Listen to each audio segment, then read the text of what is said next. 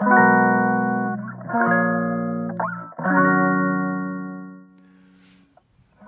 さんこんばんは。2022年10月27日の凪の心理学です。時刻は20時を回ったところとなります。えー、よく晴れた木曜日、えー、でしたね。皆さんはいかがお過ごしだったでしょうか、うん。えー、今日はですね、え、まずあの前回前々回と収録しましたあ映画のお話に関するレターのお返事と昨日ですねあの僕は山へ、えー、休みで行ってきましたので、えー、それに関するお話をしたいと思います。うん。えー、っとまずですねレターのお返事ですね、えー、いつもレターいただける S さん。そして、えー、映画好きの M さんありがとうございます、うん、そうやって聞いていただける方がいるとまた嬉しいですよね。あの基本的に映画赤うんとじゃないのでえ映画に興味がある人は聞いてない前提ですけどね。あの中にはこうやって映画でつながれる人もあ映画も共通の趣味として持っている人もいるということでですね。喋、えー、りがいがあるなと思うわけです。うん。まあお二人ともですねくしくもお二人とも共通で、えー、余裕のない時はなかなか見れませんよねっていうね。映画が自分の精神状態のバロメーターになっているといった指摘をしていただきましたけどね。本当に、えー、僕もそうだったので、えー、皆さん共通でそういう部分があるなという感じです。そしてお二人とも好きな映画は一緒ではないんですけどね。ところどころ共感していただける映画が見つかってよかったですね。はい。えっ、ー、と M さんの言ってたそう靴紐のシーンですね。あそこです。はい。あそこがとてもめちゃめちゃいいシーンですよね。うん僕もそう思います。そして S さんね、えー、僕もオーケストラの話ができる人っていうのはね会ったことなかったんで嬉しいですね。今度お会いしたらまたそのお話もさせていただきたいなと思った次第です。ということでお二人ともどうもありがとうございました。うん。はい。ということで映画の話は以上ですね。うん。まああれも聞き直してみるとですね僕の表現ですねがめっちゃとかですね超とかですねすごくとかですね、えー、非常に、えー、単純なというか稚拙なというかですね、えー、あまりバリエーションの多くない、え感動表現というのが目立ちましたね。うん自分の語彙のなさのようなものを改めて、え、知りましたけどまああれが普段の自分なのでまあ仕方ないところです。はい。さてさて山のお話に行きましょう。えー、っと10月に入ってですね非常に気候が安定しているっていうかまあ実際には気圧の上下は激しいんですけどなのでねあの頭痛とかは結構襲われますけどねそれでもうん晴れの日晴天の日が多くなったということがありますよね。えー、背景には台風がまあ来てないというね、えー、そこもあるかなと思うんですけど山がある趣味である僕にはですね非常にありがたい、えー、もうほんと久しくなかったんでその水曜日定休日なんですが水曜日がずっと晴れてるって多分ね本当にここ数年なかったと思うんですよね。うんそういう意味で10月毎週水曜日毎週のように山に行けているという非常に嬉しいことが起きました。はい。日頃の行いがいいからですかね。うんまあすっかり、えー、体がねなまってるコロナで行けてなかったっていうのはありますけどそれ以前にね何度も言いましたけどどうも更年期の症状だと思うんだけど男性更年期僕は結構ひどい方らしくてですねうんとにかく体調がもうひどいんですよ。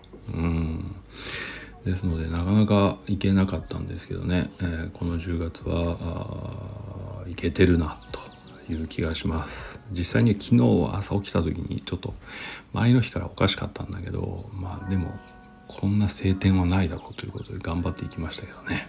うん、ということで昨日さなげ山に行きました。うん愛知県では非常にポピュラーなあの日帰りできる山として、えー、存在しているさなげ山ですね。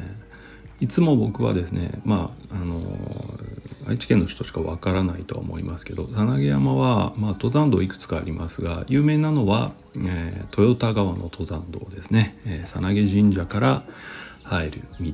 それからもう一個裏側から入る道があって、え瀬戸川ですね、うん、あの雲光寺っていうお寺の駐車場に止めて車をそこから入れる道があるんですけどね。これが裏の道かなと思います。僕は、えー、基本裏の道ばっかりで登ってたんですね。これは人も少なくてえ非常に鬱蒼としている。あんまり登山道として人があんまり通ってないと鬱蒼としてくるのでねそういう理由で鬱蒼としているんですがそれが好きで、えー、裏からばっか入ってたんですけど今回ですね珍しく表である豊田川さなぎ神社の方から入りましてねはい頑張って、え、頂上まで行ってきました。うん。ね。途中あの森コロパークっていうねあのジブリの森がもうできてるんですね。えー、の前を通らなくちゃいけないんで道としてはね。混んでないかと思ってビクビクしてましたけどまだ大丈夫でしたね。はい、えー、そんなわけでですね山へ行くといつも思うんですね。あのいつも思うっていうか昔話したかもしれませんけど、えー、僕の友達にですね幸子ブラウニーのさっちゃんという女の子がいるんです。うん。今はもうえー、今はもうっていうか昔あの名古屋でねあのお菓子屋さん焼き菓子の職人さんなんでお菓子屋さんとコーヒーを飲めるお店を持ってたんですけど今はもう結婚してあの岐阜の山奥の方で、ね、林業をする旦那さんと住んでます。でもたまに名古屋にね納品で出てくるんで運がいいと会えるんですけど。でそのさっちゃんがまだ名古屋にいる頃にですねあの山に一緒に行ったんですよね。で2人ともまあ割と煮詰まってる頃行ったかなという記憶があるんですけどそうすると行きの車の中では仕事の話してるんですよ。お互いに。こういう問題があるとか問題があるとか言って。で山登り始めるじゃないですか。で最初は仕事の話してるんだけどだんだん標高が上がるにつれてですね夢の話になってくるんですよね。将来こんなことがしたいとかあんなことがしたいとかね。で頂上で2人でお茶を飲んでる時にですねいや山っていいよねっていう話をさっちゃんがしてて。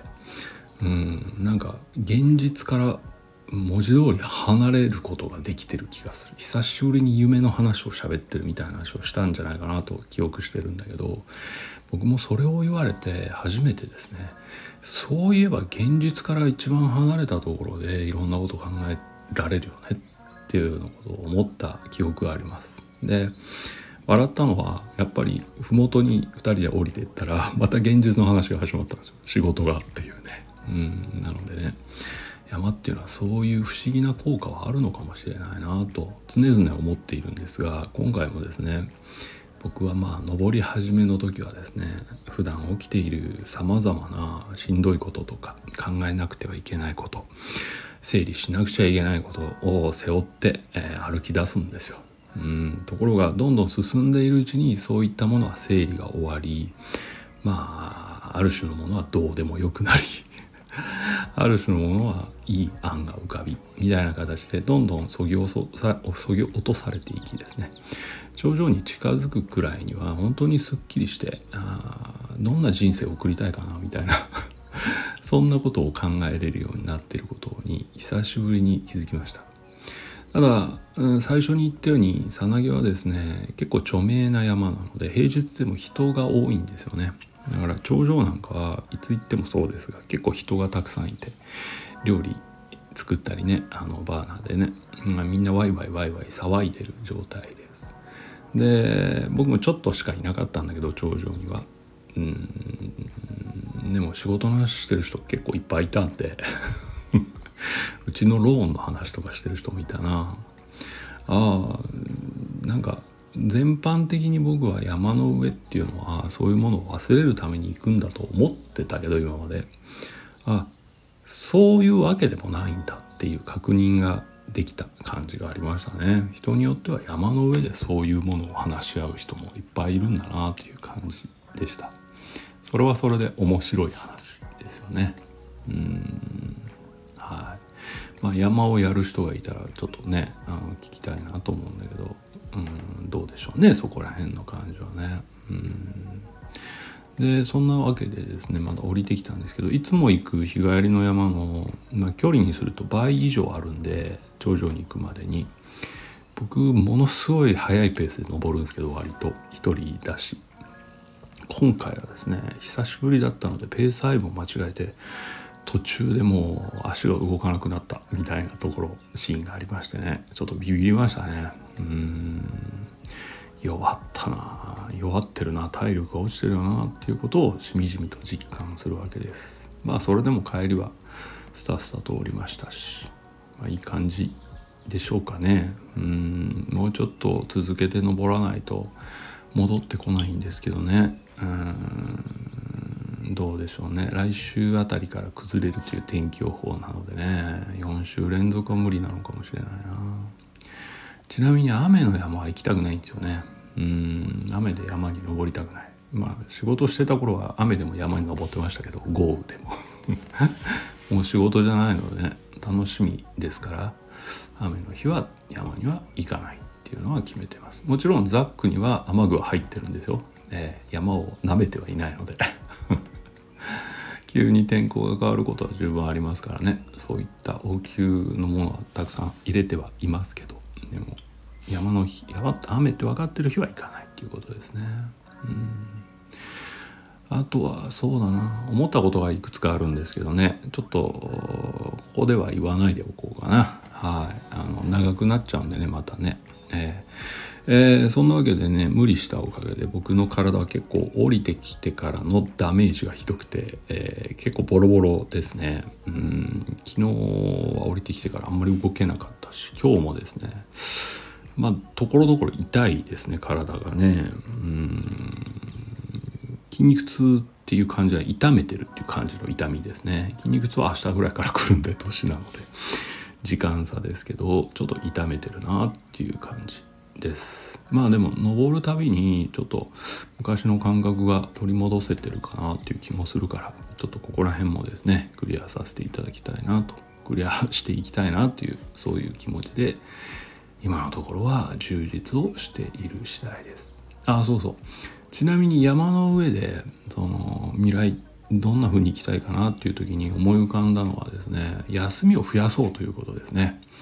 やっぱり奥深い山とかもっと高い山に登りたいので一日休みではちょっと無理なんですよね。うんなので来年ね1月に入ったらっていうか12月の末にお知らせはしようとは思ってますけど1月からちょっと休みを増やそうという気持ちでいっぱいになりましたので、えー、そのお知らせをしたいとは思っています。そう連休があるとねちょっと奥深いとこまで行けるかなっていうね行きたい山があるんでうんそういう感じにしようかなと。